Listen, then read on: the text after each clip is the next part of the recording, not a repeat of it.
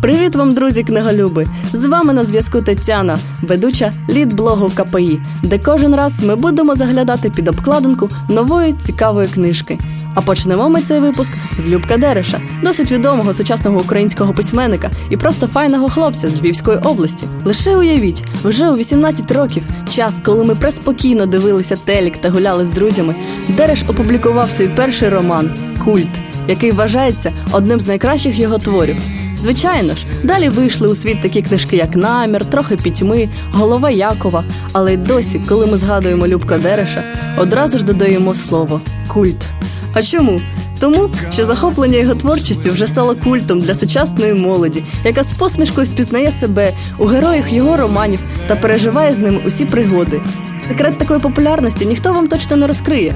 Деякі говорять, що стиль Дереша це суміш кінгівського характеру з містицизмом Лавкрафта. Можливо, це діло у його простій мові, де дуже добре укорінилися сленг та лайливі слова, чи у щирості почуттів без зайвого пафосу.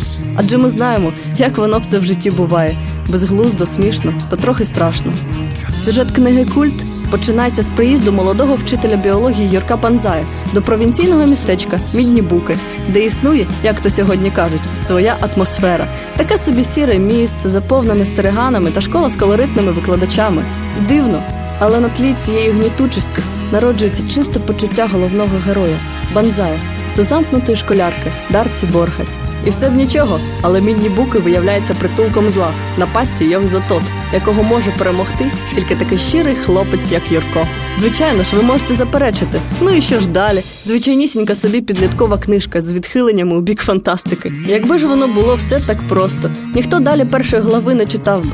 Але культ це не лише оповідь у стилі жахів з елементами сучасності, це історія про ніжне кохання, яке шукає собі шлях навіть в умовах безпросвітності буття. Адже культ кохання це саме те, що врятує наш змарнілий світ, наповнить його надією та подарує віру в людину. Тож давайте разом насолодимося декількома рядками з його твору культ. І хто знає, може вже сьогодні ви захочете пірнути у світ Дереша.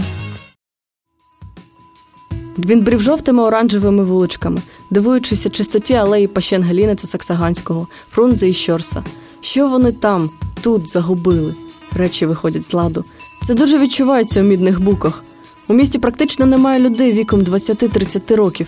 Старіння та виродження нації тут видно, як під мікроскопом. Речі ламаються, виходять з ладу і танцюють. Напевно, тому що всюди звучить музика, і голі пари бігають під тихим місяцем. Він міркував, чому все старіється тут. Була якась причина, якийсь сторонній чинник, що змушував усе ставати несправжнім, щось заповнювало вулиці порожнечою, яка у своєму розвитку переходила спершу в холодний відчай, а потім у прихований страх. Страх. Рано чи пізно його починаєш відчувати у цьому місті. Можливо, це в запахах з лісів та гір або в туманах із річки, з вогких підвалів та порожніх вулиць, із запаху самотності і відчаю. Ось звідки прийшов і приходить, і приходитиме страх. Із далеких чужих місць, які у мідних буках виявилися надто близькими. Страх просочувався у мідні буки через пори реальності, наче м'язми з боліт, де ворушиться мул. От так, рано чи пізно, кожен починає відчувати цю розмиту тривогу.